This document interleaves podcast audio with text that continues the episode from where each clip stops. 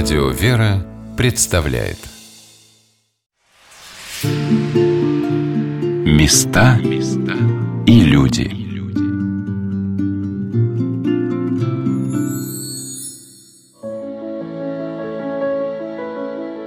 Путь человеческой жизни во всем управляется промыслом Божиим, но ждут на этом пути каждого человека встречи, которые или украшают, или омрачают его – Неведомым образом люди оказывают на нас влияние или своим примером, или своими трудами, своим словом, благодаря чему мы можем к ним приблизиться, понять и почувствовать, что хотели бы они передать нам для вечности. По словам человека, которому посвящена наша сегодняшняя программа, самое важное, что мы можем воспитать в себе, это волю к молитве к Господу. Здравствуйте, дорогие друзья! У микрофона Анна Шалыгина. Сегодня нас ждет встреча с одним из замечательных подвижников XX века – который оставил свой образ на полях своих трудов, статей и книг, писем и проповеди, и в событиях своей судьбы, показывая нам пример, как может человек относиться к жизненным обстоятельствам по-христиански, со смирением и достоинством. Это епископ Саратовский и Балашовский Вениамин Милов, человек, прошедший 17 лет в заключениях и ссылках, в северных лагерях и казахстанских степях, обретая жемчужины слова, дарованное ему Господом. Я приехала в Саратов в дни, когда там обрели останки владыки на городском Воскресенском кладбище для торжественного перенесения их в Свято-Троицкий кафедральный собор. Как архиерей, завершивший свой путь на Саратовской кафедре, он будет погребен в Нижнем храме собора вместе с архиепископом Саратовским и Петровским Досифеем Протопоповым. Их могилки на Воскресенском кладбище города Саратова привлекали многих верующих. Известны случаи исцелений и благодатной помощи по их молитвам. Мы стояли с секретарем комиссии по канонизации подвижников благочестия Саратовской епархии протеереем Максимом Плякиным, клириком храма Рождества Христова в Саратове, в музее Саратовской митрополии, расположенном в историческом здании духовной семинарии. И батюшка показывал мне экспонаты выставки, которая приоткрывает страницы жизни и посмертного почитания саратовских архиереев, которые внесли огромный вклад в развитие духовной жизни на Волжских берегах. Это выставка антиминцев из храмов Саратова и области – на которой я увидела и подпись владыки Вениамина, и владыки Досифея. Меня привлекла одна фотография – это уже более поздние времена. Вот владыка Борис, будущий митрополит Одесский. Ой, как он служит ярко, руки так. А вы видите, что это он служит на кладбище? Он служит на могиле владыки Досифея. Владыки Вениамина еще тогда не было, это 48 год. Но он служит литургии. Да, он служит литургии. Он принес с собой переносной престол, поставил на могилу владыки Досифея и служит литургию на кладбище, прямо вот на этом месте. Вот Мы подозреваем, что это годовщина смерти, учитывая, что что люди очень по холодному времени одеты. Владыка Досифей скончался 25 марта. Владыка Борис был очень харизматичный архиерей, но, собственно, вот его самая известная акция в Саратове. Водосветие на берегу Волги. Да тут яблоко негде упасть, как говорят. Да, власти, увидев вот эту толпу, 49-й год, война отгремела, советский народ победил, а тут какие-то мракобесные попы, выйдя из кафедрального собора, вот он, Троицкий, спустились к Волге устроили водосветие на крещение Господне. И вся территория Волги запружена загружено до Троицкого собора. По самым Вся скромным улица. оценкам там 10 тысяч человек. Оптимисты говорят о 30 тысячах. Власти, когда это увидели в реальной жизни, что никакая антирелигиозная агитация вообще на народ на самом деле не действует, поставили перед патриархом ультиматум. Убирай его из Саратова. А владыка Борис, он сам саратовец. Он родился в нашем городе. Он был послушником в нашем монастыре, пока его не закрыли. Его потом вернули в Саратов архиереем. Он открыл нам семинарию. И на ближайшем же синоде в марте 49 года его убирают в Оренбург. Но, правда, не посадили, не арестовали, ничего. Но власти сказали патриарху из Саратова его убирай. Это фотография, где все прилежащие к берегу Волги улочки рядом с Соборной площадью, куда прибывали пароходы, ходил паром, а ныне красуется Саратовский мост, были переполнены народом, пришедшим зимой 1949 года освещать воду на праздник Крещения Господня – а спустя месяц насельника Свято-Троицкой Сергиевой Лавры архимандрита Вениамина Милова вывели на улицу и пригласили проследовать в отделении милиции. Он недавно защитил свою магистрскую диссертацию о божественной любви по учению Библии и Православной Церкви Московской Духовной Академии, где все участники рецензионной комиссии поставили ему самый высокий балл. Каждый воскресный день проповедовал в Лавре на двух литургиях, привлекал богомольцев для духовного руководства – несмотря на то, что никаких видимых причин ареста не существовало, отправился в ссылку в Казахстан, откуда писал своим духовным чадом. Дорогие о Господе, прежде всего радуюсь случаем написать вам, хотя пишу в казахской юрте, сидя на земле. Теперь жнива и казахи кочуют. Я по обстоятельствам своего положения вынужден участвовать в колхозной работе. Посылку вашу получил. Горячо благодарю за теплое участие и память о мне. Письма ваши читаю со всем сердечным вниманием и душой живу вашими радостями и скорбями. Последний приговор, который был вот в 49 году вынесен архимандриту Вениамину, это на самом деле страшный памятник советской юриспруденции. Во-первых, причина ареста. Не за какие-то контрреволюционные преступления. Выдуманные, реальные, неважно. Даже не за них. Он был арестован за то, что он уже один раз отбывал срок по антисоветской статье. Их называли на тогдашнем жаргоне повторниками. То есть отсидел, вышел, а мы тебе повторим. И вот этот арест повторника и приговор к ссылке в Казахстан без срока срока, насколько его туда отправляют. То есть его могли там вообще забыть до его смерти. И только после смерти Сталина, только в 1953 году патриарх Алексей I находит возможность как-то ему смягчить режим. В 1954 году его освобождают. Но при этом вот еще одна гримаса того времени. В феврале 1955 года он подает на реабилитацию. Реабилитация к нему приходит, летом 1956 года. При жизни он реабилитации не дождался. И то его реабилитировали только по одному его делу. По его первому аресту по 29 году его реабилитировали в 21 веке уже обнаружив в архиве ФСБ его дело, оказалось, что он не реабилитирован был до сих пор, и только в 2003 году его реабилитировали. От председателя колхоза я получил приказание идти работать учетчиком в тракторную бригаду. Общество от меня по настроению далекое. Мучаюсь с обмерами полей, работаю день и ночь, а я должен регистрировать горючее в тракторах и выработку. Нахожусь все время в полях, а ночью в какой-либо дымной юрте. Мучают паразиты, холод и теснота. Так должно быть до заморозков, то есть до половины ноября. Настроение грустное. Одно меня ободряет. Это то, что план жизни у каждого человека развертывает Бог – если он послал меня в такую тесноту, значит, так нужно. Мы сидели с большим столом в уютном церковном домике, расположенном в центре Москвы, неподалеку от Павелецкого вокзала, откуда уходят поезда и на Волжские берега, и в казахские степи, при храме Преображения Господня на Болвановке, где я познакомилась с детьми и внуками тех людей, которым были обращены письма владыки Вениамина. Это настоятель храма протерей Николай Кречетов, его сын ирмонах Серафим Кречетов, Варвара Петровна и Николай Петрович. Все вспоминали владыку как родного человека, о котором заботились, писали ему письма, отправляли посылки, часто с риском для членов семьи, но чувствовали и продолжают чувствовать то, что владыка рядом и во всем им помогает. Я его не застал. Но я знал, что вот у моих родителей, моего отца, ну и мамы, конечно, нашей семье есть вот такой стержень, очень важный стержень, на который все опирается. Это был батюшка Вениамин. И потом, когда а уже его не стало, когда я родился в 59 году, я знал, что моему отцу этого очень не хватает. Хотя был уже отец Тихон, отец Сел Шпиллер. И я даже замечал, что когда отец Сел к нам приходил, он как бы вот старался соответствовать. Понимаете, что это? Когда такой человек, как отец Сел, вот он старается соответствовать изо всех сил вот этому уровню высочайшему. А что такое уровень? Это вот постоянный поиск правды Царствия Небесного.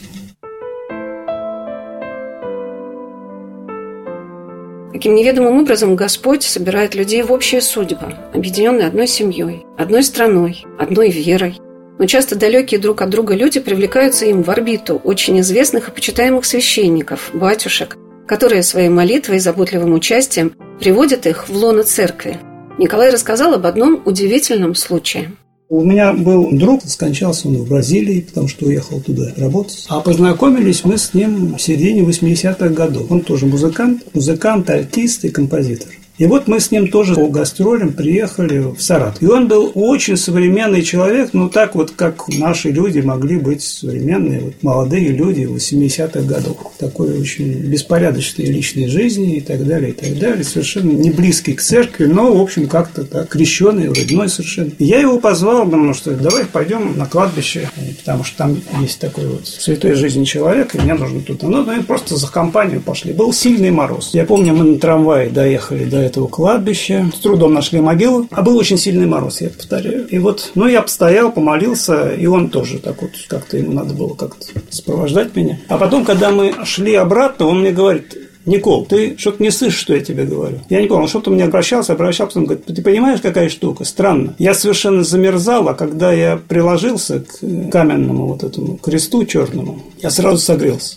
И говорит, на меня это такое произвело впечатление. И, короче говоря, вот этот мой друг стал глубоко церковным человеком Потом даже сюда приходил много раз, и к отцу Николаю, и воцерковился даже гораздо больше, чем я. И он, когда уехал в Бразилию работать, он помогал Санта-Паула, там есть такой храм, какой-то основной храм православный, он помогал отсюда, значит, привозил туда утварь. И когда он скончался там от рака, то настоятель храма устроил ему возможность похоронить прямо в ограде храма. Такая история. А началось это все вот с этого такого чудесного совершенно ощущения его, что вот он согрелся, несмотря на лютый мороз, вдруг на него так подействовало, что вот он Епископ Вениамин Милов, чьи богословские труды, письма и проповеди были изданы в 2017 году в Свято-Троицкой Сергиевой Лавре, оставил для нас опыт своей духовной жизни в одной потрясающей по силе книге. Это «Дневник инока». Это искренняя, простая, сердечная, исповедальная история его жизни, где за внешним изложением событий стоит его беспощадная к себе правда – Человек, который впервые хочет прийти в храм на исповедь, может обратиться к этому примеру. С какой честностью и скрупулезным вниманием нужно относиться к таинству покаяния. Ирмонах Серафим Кречетов сказал об этой уникальной книге. Это уникальная вещь. Таких не так много. Хотя есть, да, дневники там подобно мученика Никона Беляева, да, есть дневник. Какие-то есть уже из современных 20 века два мучеников, сейчас они издаются. Какой-то все-таки у Владыки Вениамина характер дневника, он такой исповедальный какой-то все-таки. Хотя нигде он и не называет его исповедью, но именно вот характер его такой какой-то беспощадного такого, действительно такой открытости своей духовной жизни и своих немощей. Но именно его сила, вот то, что это так, оно и есть. Это живая жизнь. Это читаешь, чувствуешь, что здесь ничего нельзя не придумать, не изобразить ничего. Это вот, вот это живая жизнь духовная, настоящая. Поэтому он так действует так. Ее подделать нельзя. Настоящая она чувствуется. Это все. Потому что человек пишет правду. Она может не очень приятная, но она правда о самом себе. Отец Серафим сказал о том, что все письма владыки, обращенные к членам его семьи, его бабушке и деду, протерею Тихону Пелиху, настоятелю храма Ильи Пророка в Сергиевом Посаде, к которому обращались многие священнослужители и монахи Лавра за духовным окормлением, и его супруге Татьяне Борисовне, чья забота хранила владыку Вениамина в его последней ссылке, и детям отца Тихона и Татьяны Борисовны Екатерине и Сергею, являются для нас сокровищем на пути духовной жизни. Бабушка все письма переписала в две тетрадки. Их читали, возобновляли в память то, что уже было известно. Но это было очень действительно упрощалось жизнь, какие-то советы владыки духовному характера, всех, со всех сторон жизни. Могу другое э, про наше время сказать, что когда вот как раз этот трехтомничек издан, наиболее полное издание всего того, что относится к владыке. И вот такой трехтомничек мы с отцом Николаем подарили Татьяне Сергеевне Смирновой, письмоводительнице отца Анны Крестьянки. Она прочитала с большим вниманием вниманием и особенно обратил внимание на письма Владыки, все письма, какие там есть, и письма Тихону, и письма из Владимира, и сказала, что это очень важная книга для современного человека, современного христианина. И вспомнил при этом слова Царяна, Царян уже тогда не был в живых. Где Царян, как ты говорил, людям уже в каком-то смысле современным, мне говорит, так вас жалко, никто вас не учил духовной жизни. А вот в письмах Владыки именно вот такое по крупинкам, поэтапное, такое неспешное руководство настоящей, каждодневной духовной жизни. Вот это самая, наверное, большая драгоценность дошедшего до нас наследия Владыки. Татьяна Сергеевна, вот такой тоже духовно опытный человек, в общем-то, она очень близко к отцу, и она очень много от него сама восприняла. Она вот так свидетельствовала об этом.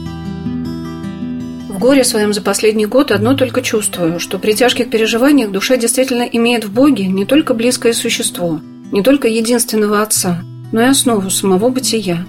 И когда накапливаются тяготы дня, при обращении к Нему всегда чувствует состояние пред живым, внимающим существом и всеблагостным утешителем. И после обращения к Богу в жгучих печалях становится понятным, каким образом, когда мы в Нем, Он в нас. То есть тогда состояние молящегося похоже на настроение дитяти, покоившегося на груди матери – в сердце человека, по крайней мере, теплое чувство благодарной любви к Богу должно быть неотступным. Все наши мысли, чувства, слова и действия должны истекать именно из такого чувства. А поскольку у нас подобное чувство является лишь временами, то мы развороченное ничто, опустошенное от Бога. Потому необходимо перед началом всякого дня молиться Господу о том, чтобы Он положил печать силы своей на все, что мы мыслим, говорим и делаем. Например, можно молиться такими словами. «Господи Боже, даруй мне в настоящий день Твою силу и положи ее как печать на мой ум, сердце и волю. Даруй мне благодать, обращение со всеми, чтобы я не огорчил Твою святую любовь своими грехами». Подобная молитва должна быть первым криком больной и немощной души к Богу, первой молитвой о содействии свыше.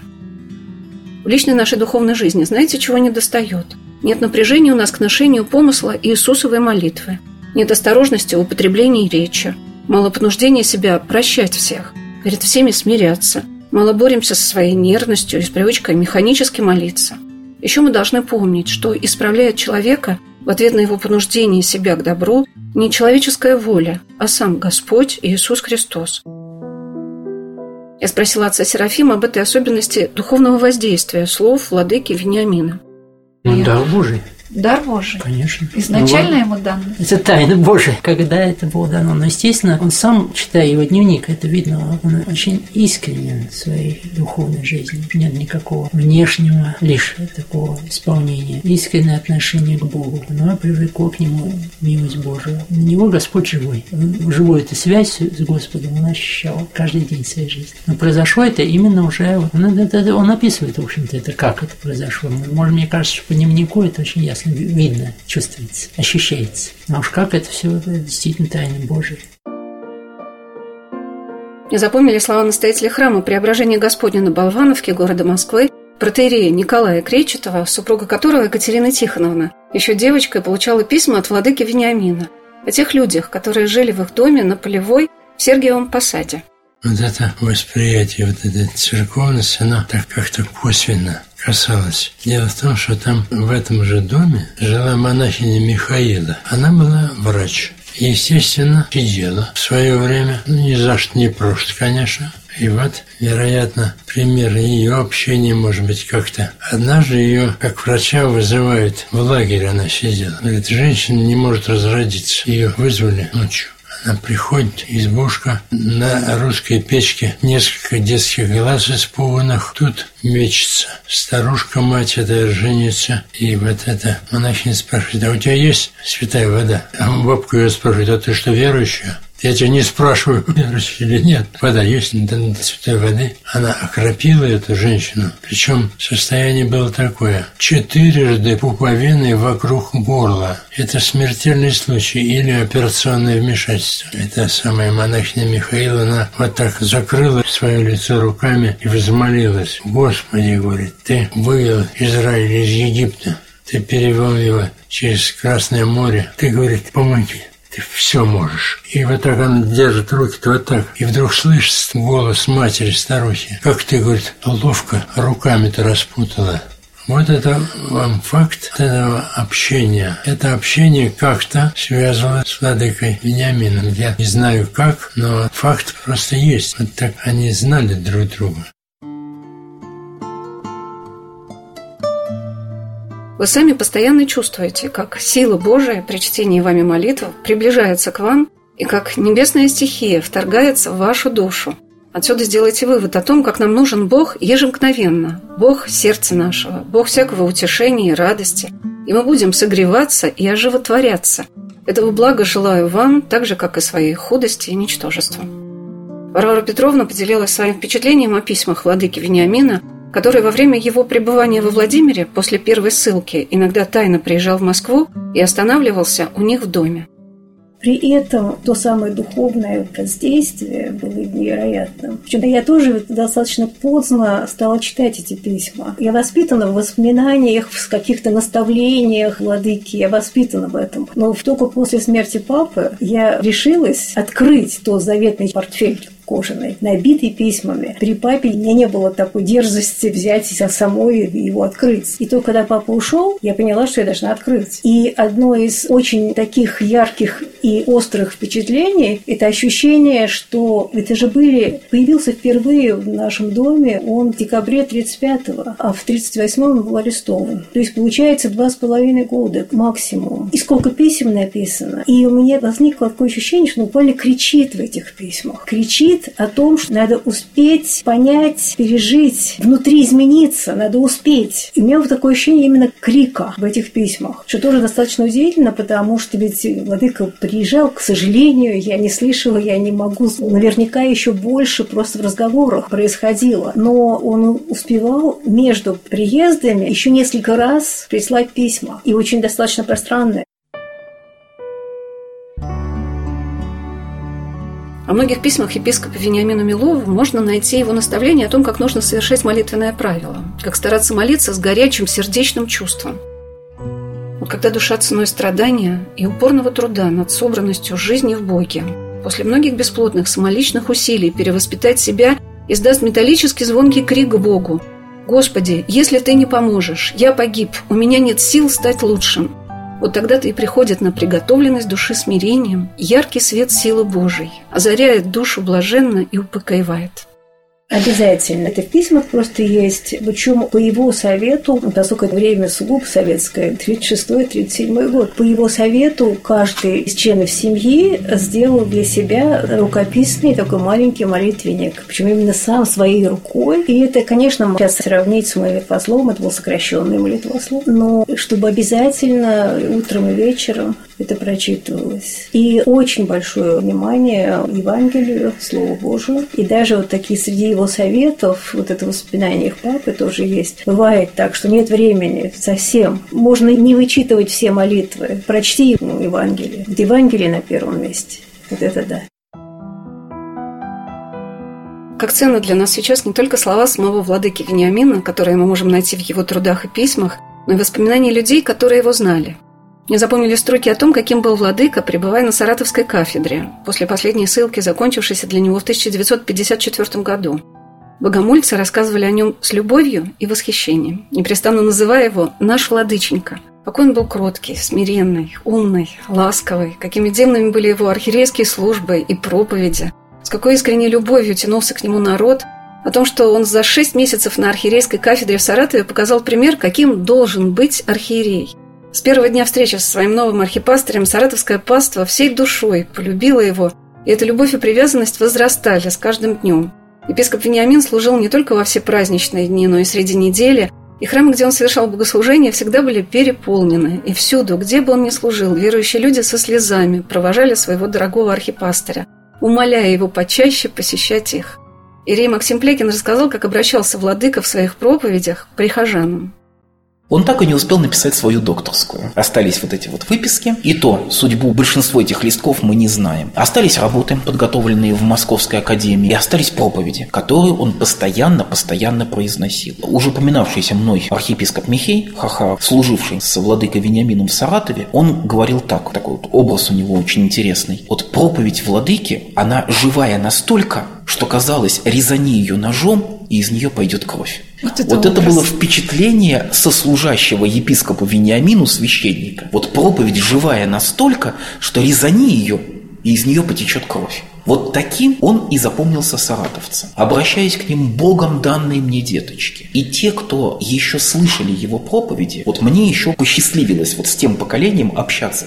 Сейчас этих бабушек уже практически никого нет в живых. Они говорили, что его проповеди были совершенно потрясающие, что люди стояли и плакали. И тем более многие знали прекрасно, хоть это и не афишировалось, но многие прекрасно знали, что это лагерник, что он много пострадал за свою веру. И зная, что вот этот многолетний, многотерпеливый страдалец отец сейчас обращается к ним вот с такой теплотой и любовью, любовью отца. Конечно, на саратовских жителей это произвело колоссальное впечатление. И хотя, формально говоря, срок его пребывания на кафедре очень был мал, но его запомнили. Бывает так, что узнавая о жизни человека, читая его труды, для тебя приоткрывается тайна его личности. И впоследствии ты обращаешься к этому опыту, как будто тебе уже известному. Но с владыкой Вениамином Миловым все происходит совсем иначе. Чем больше ты узнаешь о нем, тем все глубже погружаешься в историю его жизни и в его наставления. Как будто он сам постепенно, как ребенка с детских лет и далее, приоткрывает для тебя завесу и привлекает в настоящую духовную жизнь. Только начав читать его проповеди, я стала осознавать, какой силой слова, каким даром проповедника и пастыря он обладал. С церковного амвона он учил людей самых первых лет своего пасторского служения в Покровском монастыре в Москве и до конца своих дней на Саратовской кафедре, самому главному предназначению человека на земле – восхождению к Богу. Что означают, дорогие братья и сестры, слова в храме, слышимые нами ежедневно? «Сами себя и друг друга и всю жизнь нашу Христу Богу предадим». Это значит, все нас беспокоящее в личной жизни следует молитвенно поведать Господу Спасителю – попросить его благодатной помощи в этих нуждах и верить после того в то, что Спаситель непременно примет на свое попечение наши печали и поможет нам, заповедав нам умалиться и быть как дети. Господь восхотел видеть с нашей стороны сознание своей беспомощности и безграничное к Нему доверие, как дитя, подхваченное отцом и посаженное на плечо. Блаженно улыбается, чувствуя здесь отеческую силу, безопасность, родительскую ласку, как ребенок, обнявший руками материнскую шею, чувствует всю заботу матери о себе и нежность материнской ласки.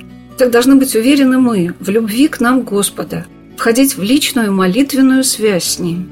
Заботьтесь о земном, но без томления и беспокойства. Господь близко, говорит апостол. Ему предадим себя, Он позаботится о нас. Мы сами слабы, не можем одни носить бремя личных забот. Молитвой о незначительных даже вещах возложим свои печали на Бога, на действие Его проведения – самые мельчайшие подробности своих нужд приведем на память Божью, и Он все даст, во всем поможет, даст ум и опыт для дела.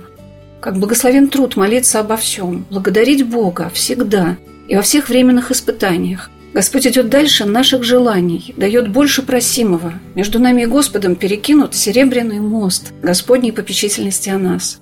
Спаситель по любви приходил на землю спасти нас – и теперь нет времени, когда бы он не любил нас, не следил за нами, не прислушивался к нам. Он слышит вздохи, крики каждого человека, невзирая на пение ангелов, и полон неизмеримой заботливости о касающемся нас. Ни одна мать не заботится так о больном ребенке, как Господь о нас. Будем же уповать на Него, ибо нежность и заботливость Его о нас напоминает заботливость птицы, держащей птенцов своих под своими крыльями. Аминь. Такими словами обращался владыка Вениамин к людям, стоящим в храме. Такими словами он учит и нас правильной жизни во Христе, молитве и доверии Богу. Оставайтесь на волнах радио «Вера». Через несколько минут мы продолжим нашу программу, посвященную памяти епископа Саратовского и Балашовского Вениамина Милова.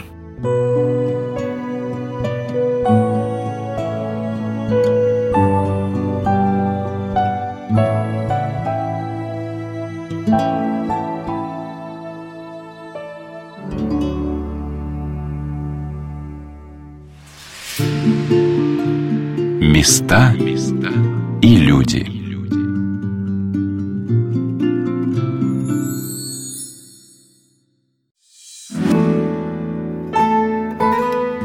Радио «Вера» представляет Места и люди.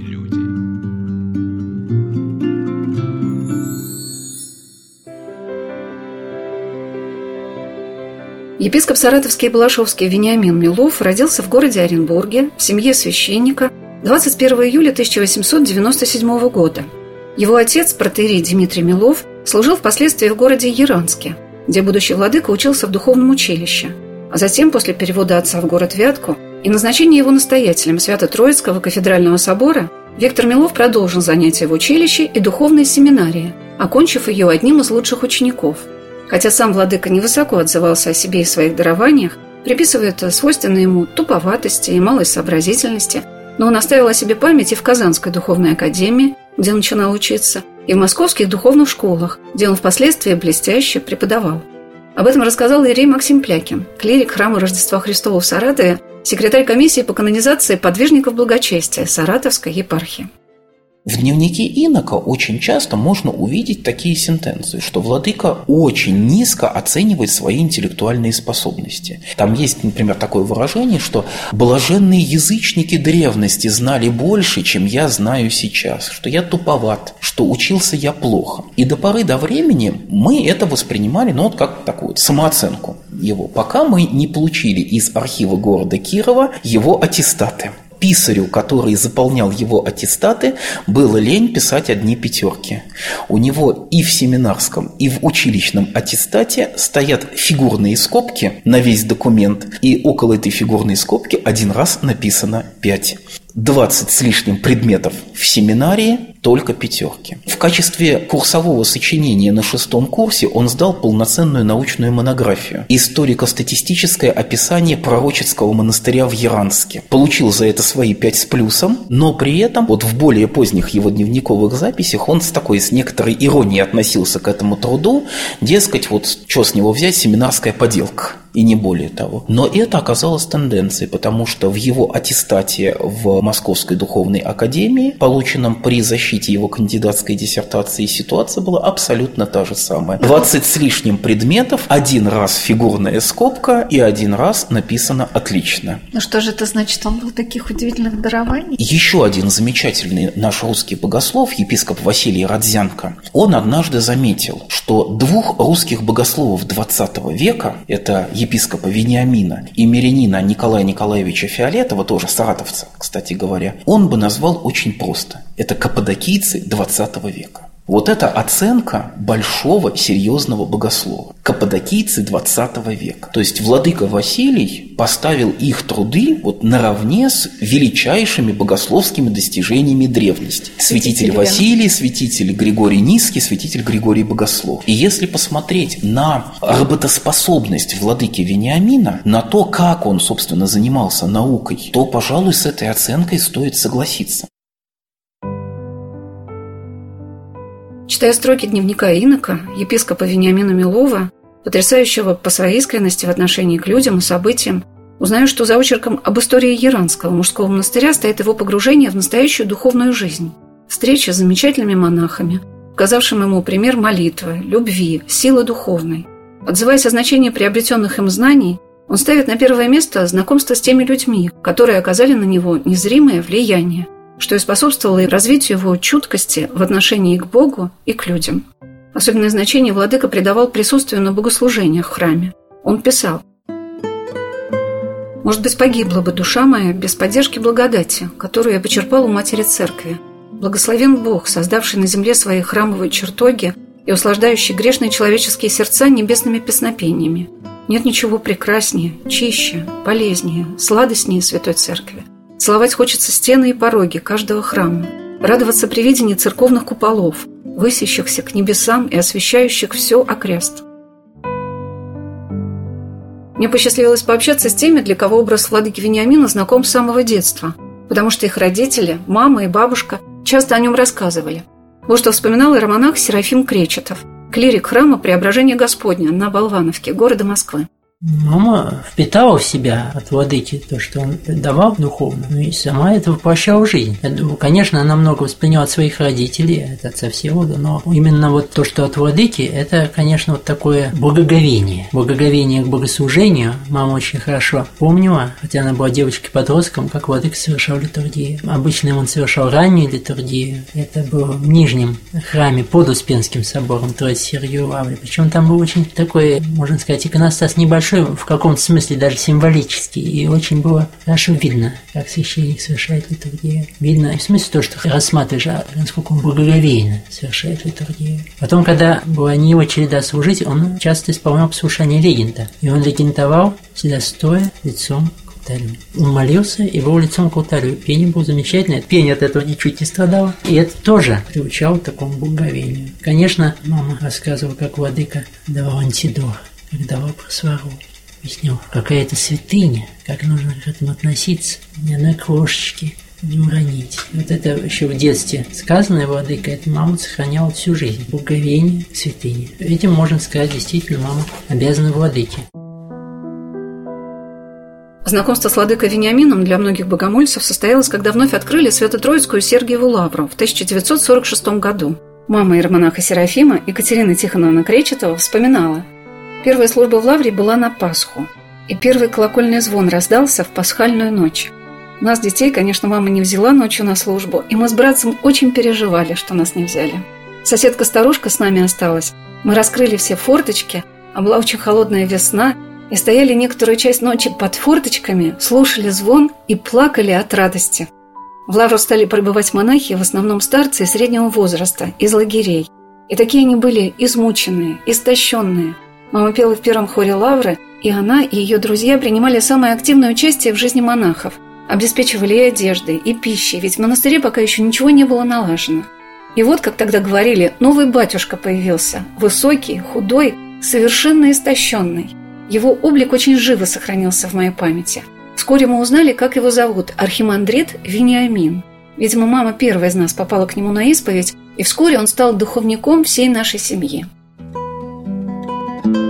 В семье Варвары Петровны о владыке стало известно, когда он был настоятелем Покровского мужского монастыря в Москве. Ныне это женская обитель, известная по пребыванию в ней мощей Святой Блаженной Матроны Московской.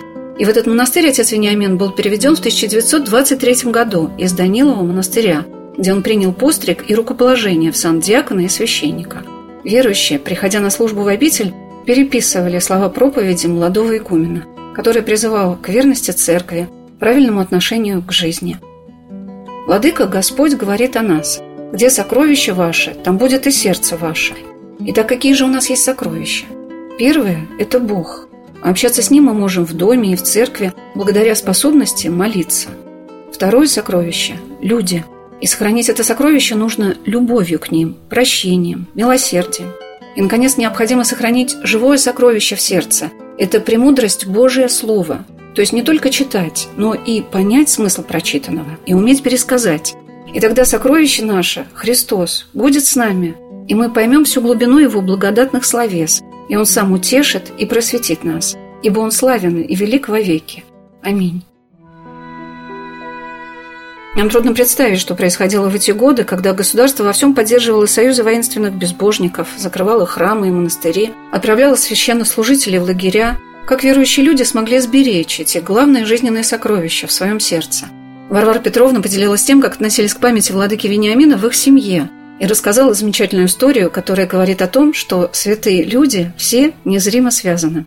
Мама знала матушку Матрону. И мамина тетка, исключительно верующая, когда-то связанная с Макарием Невским, свидетелем, она по каждому поводу, как только матушка Матрона появилась у них рядом, она по каждому поводу каждый день ходила к ней за каким-нибудь благословением. Матушка благословится к матушке. Маму приглашает один из ее кавалеров в Ленинград, явно совершенно с какими-то далеко идущими планами, знакомиться со своими родными. И, и тетка сказала, что я тебя не отпущу. Ну и мама пошла, что делать, пошла благословляться. Матушка благословила все. А потом сказала тетке такую фразу. Не переживай, яблочко свою половинку найдет. И действительно, мама очень быстро вернулась, там ей совсем не понравилось, и, в общем, как разочарованная вернулась. А дальше поступила в институт в Суриковский, там встретилась с папой. А владыка уже в этот момент был в лавре и требовал от папы, чтобы он каждое воскресенье к нему обязательно приезжал. Просто они всегда общались после службы. Папа успевал на первой электричке приехать к концу ранней литургии, которую служил владыка. Дальше отстаивал позднюю литургию, а владыка два раза проповедовал в конце ранней и в конце поздней поздней. Каждое воскресенье он произносил две разные проповеди. И после его проповеди на поздней литургии они потом в какое-то время общались.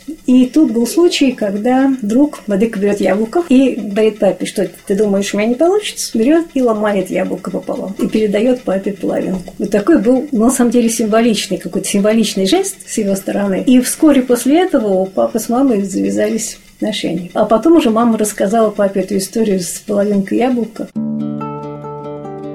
Владыка Вениамин писал о том времени, когда он был наместником Покровского монастыря, что из этих лет он вынес два урока. Урок благоговения перед Божией Матерью и урок проповедничества. В последние годы существования монастыря, когда нападки на духовенство усилились, часто показываться на улице было не очень просто. Сколько насмешек, плевков, обидных слов бывало тебе вслед от прохожих. И старцы, и юноши, и люди средних лет, и даже дети, не стесняясь, выражали свое презрение к личности всякого священника – Поэтому я старался оставаться в монастыре. На какие-либо вопросы прихожан отвечал в церкви и все внимание сконцентрировал на богослужении.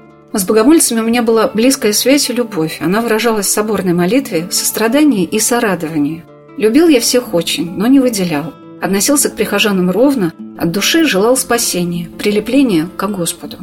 Я делился с богомольцами Покровского монастыря сокровищами святого слова. С течением времени во мне утвердилось тяготение, неутолимая жажда – передать то лучшее из божественных мыслей, что имело особенно большое значение применительно к событиям эпохи. Так писал владыка Вениамин в своем дневнике летом 1928 года, а через год, в конце октября 29 он получил две повестки. Одну в Моссовет для сдачи ликвидируемого в обители храма, а вторая – на его арест. После домашнего обыска отвезли на Лубянку, затем прямо в Бутырскую тюрьму, где последовал приговор с высылкой на три года в Соловецкие лагеря. На пересыльном пункте в Кеми его отправили еще дальше, на одну из дальних станций Беломора-Балтийского лагеря, о заключении в котором через три года он возобновил свои записи в дневнике такими словами. «Я благодарю Бога. Все испытания, назначенные мне свыше, были для меня посильны» вернулся и выяснил, что к нему применили так называемый закон о 101 километре, что неблагонадежные социальные элементы в Москве обитать не должны и должны обитать за пределами 101-километровой зоны от города Москвы. И он переезжает во Владимирскую область, где его настигает следующее предписание, что хоть он и архимандрит, а служить в храме он не может, потому что регистрации служителя культа ему не дадут. И он, чтобы хоть какое-то для себя церковное дело найти, он устраивается в один из храмов города Владимира, в храм великомученика Никиты, псаломщиком и читает на службе. Но зато у него появляется совершенно невиданная ранее им роскошь. У него появляется свободное время. Поскольку монастыря на нем уже нет, наместнических обязанностей нет, он начинает потихонечку налаживать контакты со своими духовными чадами, кто к нему перешел во время, вот когда он служил в Покровском монастыре. А поскольку проповедник он был замечательный, многие сначала приходили послушать знаменитого проповедника, а потом оставались и постепенно переходили под его духовное руководство. И вот он через своих московских духовных чат начинает запрашивать книги. Ему нельзя приезжать в Москву, но вот буквально под покровом ночи ему чада обеспечивают возможность несколько раз нелегально бывать в Москве. Библиотеки закрывают, церковные хранилища разоряют. Остаются только какие-то вот революционные здания, еще сохранившиеся, и какие-то личные библиотеки его вот духовных детей. И он, пользуясь вот этой передышкой между 32 и 38 годом, он делает выписки и из святоотеческих трудов. Он продолжает то, что начал вот в 23 году. Он все-таки живет с надеждой, что он защитит магистрскую диссертацию. Вот опять, вокруг гонения. Это уже 30-е годы. Он вернулся из лагеря. Ему не дают жить в Москве. И все равно это совершенно наивная мечта, что когда-нибудь он вернется к научным занятиям. Когда он на этих выписках, сделанных в 30-е годы, уже в 1947 году защитил таки эту свою магистрскую диссертацию, оказалось, оказалось, что у него там около двух тысяч библиографических сносок. При этом в письме к одному из своих духовных детей, к протерею Тихону Пелиху, он вот совершенно в духе своих записей в дневнике пишет про свою магистрскую, что до года за полтора я ее кое-как собрал. И как он сам потом вспоминал, тоже с некоторой иронией, меня в академии прокатили, выдали мне круглый балл. Это значит, что на баллотировке, на голосовании членов ученого совета не было ни одного голоса против. Это называлось «дать круглый балл». То есть ученый совет в один голос присуждает ему степень магистра богословия. Итогом становится вот этот труд «Божественная любовь по учению Библии православной церкви». Это колоссальная работа с отцами. И когда он вернется в возобновленную еще раз Московскую духовную академию, его примут на кафедру патрологии, потому что это был замечательный большой специалист по святым отцам. И покойный владыка Волоколамский Петерин Нечаев, который учился у архимандрита Вениамина в академии, он говорил, что владыка Вениамин Вениамин – это какое-то совершенно невиданное торжество русского богословия. Таким он остался в памяти своих учеников. А пока он делал эти самые выписки, время от времени тихонько, подпольно приезжая в Москву, он жил во Владимире. Шесть лет относительного спокойствия. Варвара Петровна родилась в семье, в которую приезжал владыка тайно из Владимира и работал над своим будущим трудом о божественной любви, просиживая часами в библиотеке ее деда. В 2011 году в Саратовской метрополии была издана магистрская диссертация епископа Вениамина Милова «Божественная любовь по учению Библии и православной церкви». И около двух тысяч цитат. Это значит, что все эти годы и в заключении, и в высылке за 101 километр, и затем в годы второй ссылки он жил святоотеческими трудами, богослужебными текстами, глубокой внутренней жизнью, работая над своей книгой о божественной любви. Есть, конечно, прекрасная память, но годы, проведенные несколько лет всего лишь в Лавре-то, всего несколько лет. Я знаю, что он ездил, живя уже в Лавре, он ездил в Ленинскую библиотеку, он и работал как раз вот над диссертацией. Он не тратил зря время, когда гостил у моих, потому что у деда была большая богословская библиотекическая библиотека, и он все ее тоже использовал. Так что я думаю, что при каждой возможности это было. Но и память, ведь он в протяжении всей своей жизни жизни, а начиная с духовной школы, он читал, и это все откладывалось в память. И поэтому здесь иногда возникали как раз некоторые проблемы с определением цитаты, потому что иногда он ошибался в точных страницах, когда вот уже работа была над изданием, просто это мне хорошо известно, не просто было выверять, ну, во-первых, это колоссальный труд для редактора. Кто да, брал на себя этот труд? Это Лавра, это такая монахиня Павла, которая редактором является, замечательный совершенно редактор, и колоссальную работу проделал именно по выверке всех цитат. Эти какие-то случайные ошибки, они понятны, если учитывать условия, в которых эти труды создавались. Читая книгу «Божественная любовь», магистрскую диссертацию епископа Вениамина Милова, меня поразили слова его самого об этой работе. «Божественной любви я скомбинировал все, что люблю более всего на свете, чем живу и во что от глубины души погружаюсь». Одна из глав книги посвящена пасторскому служению. И здесь, в этих цитатах святых отцов церкви, проявляется отношение владыки к своему призванию священника. Он цитирует то, что ему особенно дорого и ценно в священническом служении. Это безграничная любовь ко всем людям. Они, пишет он, крайне сострадательны к посомам, сердечно, деятельно готовы излить в них именно свою душу и любят их сердцем пламеннейшим, Христовым. Вот цитаты, приведенные владыкой Вениамином из творения архимандрита Нила Столобенской пустыни Агапита. Я желал бы слить весь род человеческий в одно целое, дабы прижать это целое к груди моей и умереть за спасение людей в лютых пытках муки. До души тех, которые мне как отцу доверили себя, я в ад опущусь. И нет силы на земле, которая могла бы разорвать мое внутреннее с ними общение. Ничем не дорожу в себе для спасения людей, ни достоянием моим, ни земной честью, ни даже самой жизни. А вот строки из писем оптинского старца преподобного Антония Путилова – Сердце мое исполнено любви ко всем. Когда вы покойны и весело о Господе, тогда и у меня бывает праздник на душе. А когда вы пригорюнитесь, тогда и в красный день бывает у меня на душе ни Насти, ни Насти. Всех желал бы утешить. Если бы можно было, самого себя растерзал бы, раздал бы всем по кусочку. И всех собрал и обнял бы разом.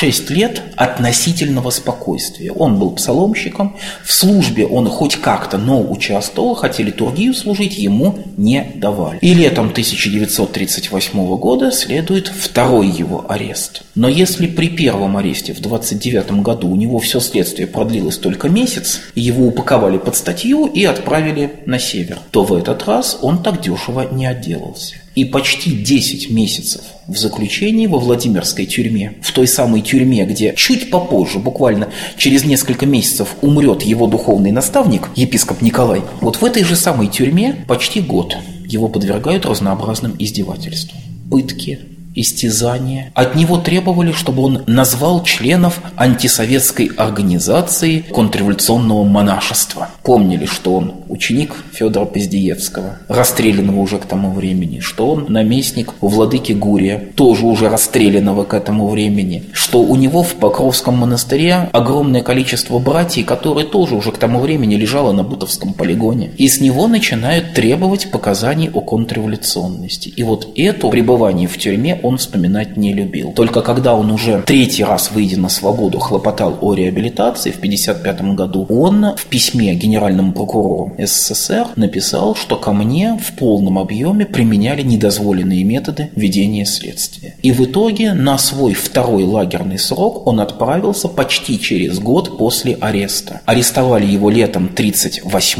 а только летом 39 года его наконец отправили в лагерь. Это Усть-Вымский лагерь, это граница между Архангельской областью в районе Котласа и республикой Коми. Его отправили почти к границе вечной мерзлоты. Письма оттуда начали доходить только когда уже шла к концу Великая Отечественная война. Но даже там, вот сквозь совершеннейший ужас вот этого вот таежного, мерзлотного лагеря, в Северное болото практически, иногда у него прорывался вот его юмор. А у нас места-то хорошие, прям русский север, до 50 градусов зимой доходит. Вот это до 50 градусов зимой мы можем сегодня только вот догадываться, что там было с ним, и сохранившиеся мемуары выживших узников Усть-Вымлага, они рисуют, конечно, страшную картину. Система северных лагерей была страшна сама по себе, но Усть-Вымский лагерь был страшен даже на ее фоне. И вот именно в этот лагерь он угодил. Выжил, вернулся, но выжил в таком состоянии, что его духовные чады московские попросту его не узнали. Это был изможденный седой старик, хотя к моменту освобождения в 46 году ему не было даже 50 лет от роду. И вот тем не менее, если мы посмотрим на фотографии его лаврского периода, когда он жил в Троице-Сергиевой лавре, то мы увидим изможденного, седого, истощавшего старца. Часто я замечал, что свыше точно измеряются не только дни и часы, но и минуты моих испытаний. Иногда настроение уподоблялось адскому мучению – Вдруг свет Божий просеивал мгновенно в сердце моем, и сносной ради помощи Божией становилась доля, терпимыми бедствия. Приближение Бога к своему духу я замечал особенно при чтении Слова Божия, принятии таинства церкви и в молитве. Такими словами владыка Вениамин делился с будущими читателями своего дневника, какими уроками он вел своих чад к спасению, чему хотел научить их в то тяжелое для каждого верующего человека время – После второго заключения архимандрита Вениамина Милова по ходатайству святейшего патриарха Московского и всея Руси Алексея I приняли в Свято-Троицкую Сергиеву Лавру. Бабушка иеромонаха Серафима Кречетова Татьяна Борисовна Пелих со всей силой своего большого милостивого сердца, огромной любви к церкви и ее служителям стала помогать отцу Вениамину, искала лекарства, делала овощные соки, чтобы поддержать совершенно истощенного монаха – в лице настоятеля Еленского храма в Загорске, протерея Тихона Пелиха и его супруги Татьяны Борисовны, он нашел по-настоящему родственные души, которые утешали и поддерживали его в эти годы, и особенно в то время, когда совершенно безвинного человека отправили вновь в ссылку в Казахстан. Но за эти недолгие три года пребывания в Лавре, когда он смог защитить свою магистерскую диссертацию, произносил по две проповеди в день в лаврских храмах, он снискал огромную любовь среди прихожан – Отец Серафим рассказал о том, как прихожанками Лавры, духовными чадами владыки Вениамина, были его мама и бабушка.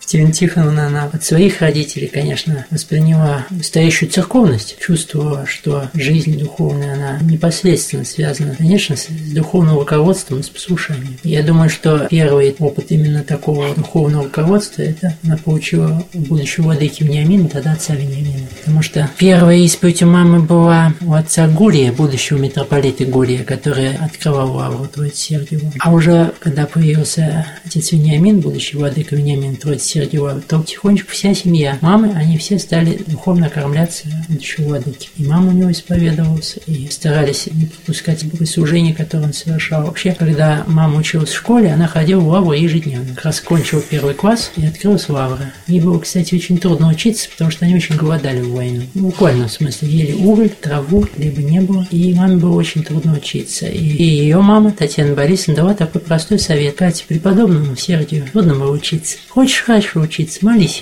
Вот сейчас, говорит, лето наступает, Славу только что открыли. И мама, маленькая девочка, что то ей 8 лет было, она стала ежедневно ходить к преподобному. Потом так полюбила вот преподобного Сергия, началась учеба, вам продолжала ходить к преподобному. Так, естественно, что вы служения тоже посещали, воскресные, праздничные. Надо сказать, что отец Вениамин такой дал установку, что надо, чтобы учеба шла безукоризненно. Хочешь пойти в храм, праздник очень хорошо, иди на ранее, но уроки не пропускай, если там первая смена была. Ну, потом иди в школу. Меня поразило в письмах владыки Вениамина его отношение к детям. Разъясняя им основы веры, он наставлял их в послушании родителям и старании к учебе, но главное советовал, как молиться. Сережа милый крещен и обязан в праздничные дни потерпеть стояние за богослужением. Креститься при этом надо медленно, благоговейно, четко полагая крестное знамение на челе, сердце и плечах, так как в этом знамени Спаситель изливает на людей свою спасающую силу. И дома, утром и вечером надо приучить себя хотя бы к коротенькой молитве, но непременно от сердца, прося благословения и помощи у Бога на всякий шаг жизни. Еще непременное обязательство после допущения чего-либо плохого Надо взять себя в руки и просить прощения у тех, кто огорчен нами. Вот маленькое с виду начало, но немалое по последствиям. Его я покорно просил бы Сережу исполнить ради своего душевного счастья. Из своей последней ссылки в Казахстан, которая продолжалась в течение шести лет, Владыка Вениамин писал достаточно подробно. По его письмам мы знаем, как он искал работу, как не мог найти для себя хоть какое-нибудь сносное жилье, как страдал от невозможности общения с близкими по духу людьми, какими неведомыми путями Господь приводит человека в миру возраста Христова. Но жизнь владыки Вениамина удивительна тем, что с юных лет, обладая даром слова, учительства, проповедничества – он постигал науку спасения путем тяжелейших страданий. Глубоко ранимая, тонкая, искренняя душа его была вынуждена все время смиряться и терпеть. Через тяжелейшие телесные и душевные испытания Господь совершенствовал его как сосуд и источник благодатных наставлений и богословских открытий. Вернувшись из ссылок, в которых он провел 17 лет своей жизни, как многого он не успел написать, того, что пережил и передумал, но тем ценнее его труды – что в них мы можем почерпнуть глубину знания, выстраданную, рожденную из самого сердца. Его книга «Божественная любовь», его проповеди, работы по литургическому богословию – это бесценное сокровище для изучения последующими поколениями верующих. Это вот действительно пропущенная сквозь сердце, боль человеческого сердца. И учитывая, в каких условиях он ее готовил, то есть первые выписки это между отсидками, вот так вот подпольно выбираясь в Москву, писал он ее после лагеря, и, конечно, это опыт. Опыт страдания. Вот Евангелие говорит нам, что любовь Божия – это любовь страдающая и что самую любовь Христос приносит себя в жертву ради нас. Вот для владыки Вениамина это оказалось самой вот натуральной, доподлинной реальностью. Он через опыт страданий, причем страданий тяжелейших, приходит к тому же самому. Вот у него Евангелие прочитывается жизнью. И, наверное, стоит вспомнить еще одного замечательного нашего святого, преподобного Пимена Великого. Он говорил так. Святой – это человек, который своей жизнью прочитал Евангелие. Вот владыка Вениамин, он Евангелие прочитал вот именно своей собственной жизнью. Я попросила отца Максима рассказать о том, как завершилась жизнь епископа Саратовского и Балашовского Вениамина Милова на Саратовской кафедре. Действительно, Господь судил так, что ему остаться в нашей земле до второго и славного Христового пришествия, а сейчас его косточки подняты для того, чтобы вернуть архиерея на территорию кафедрального собора. Тогда, в 1955 году, власти не только не дали его похоронить около храма, была попытка вообще сделать похороны минимально торжественными. Власти прислали ради такой цели грузовик, чтобы его перевести из Троицкого собора, где его отпевали, на кладбище, и без всякого народного участия части. Люди просто взяли этот грузовик в кольцо, и в ритме человеческого шага грузовик медленно-медленно поехал в сторону нашего городского кладбища. В итоге его похороны превратились в такой вот стихийный крестный ход. И тут уже или надо было давить толпу, на что водитель грузовика не решился, или оставить как есть. И вот как отец Николай Чуков писал, что тело архиепископа Досифея предали земле при большом стечении народа, город хоть и был лишен храмов, но своего епископа люди пришли проводить в последний путь. Вот точно так же. В Саратове всего две церкви. В одной владыку отпевали, в другой он должен был служить свою последнюю литургию, несостоявшуюся. А люди пришли проводить своего епископа в последний путь. И никакая ни пропаганда, пропаганда, ни какие-то попытки объяснить мракобесность религии, ничего это не помогало. Люди видели вот живого мученика, страдальца за веру, и чувствовали его слова. И действительно, вот хам стоял и плакал от того, что епископ к ним обращается. «Дорогие Богом дарованные мне деточки!» Так обращался владыка Вениамин к прихожанам в храме. Тогда, в 1955 году, два открытых в Саратове храма были переполнены верующими. Люди приезжали из районов, не имея там возможности покрестить детей, совершить отпевание, причаститься. Владыка Вениамин за свое непродолжительное пребывание на Саратовской кафедре смог открыть в городе Энгельсе, расположенном на противоположном берегу Волги, еще один приход – домовую Покровскую церковь. А теперь в столице Поволжья, как называют Саратов благодаря множеству вузов и множеству храмов – Звучит молитва за тех, кто вымаливал на этой земле возвращение веры. Среди них саратовские архиереи, архиепископ Досифей Протопопов, почивший за полгода до открытия в Саратове вновь первого храма в 1942 году, и епископ Вениамин Милов, который вместе со святителем Пензенским Иннокентием и священномучеником Гермогеном Тобольским, проведшим 12 лет на Саратовской кафедре, вместе с архиепископом Пименом Хмелевским который после служения наместником Свято-Троицкой Сергиевой Лавры был назначен в Саратов и оставил о себе добрую память своей личностью и множеством деяний, а также вместе с сонмом новомучеников и исповедников веры, просиявших на Саратовской земле, своей молитвой даруют этому славному городу мир и стремление к свету, к Богу во веки веков.